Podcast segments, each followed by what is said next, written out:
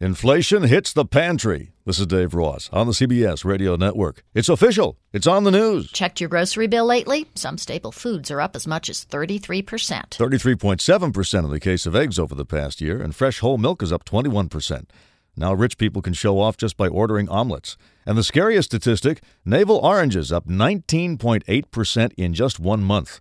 We'll have to go back to the hard to peel kind where the pulp gets caked under your fingernails.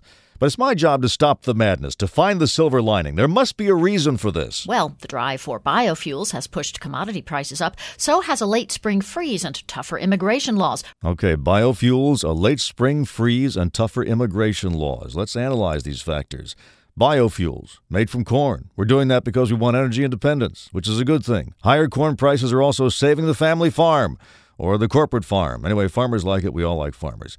The late spring freeze. Yes, that's a problem, but as I'm sure any number of conservative blogs have pointed out, it's better than global warming. And what was the last one? Tougher immigration laws. Yes, everybody likes that. So food prices are up because we're feeding the corn to our cars. Global cooling is killing off the navel oranges, and we're preventing workers from picking what's left.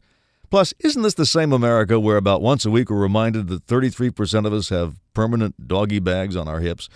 So relax about the food prices. Next, I'm working on spinning the stock market story, but that may take a little longer. Now, this. This is Dave Ross on the CBS Radio Network.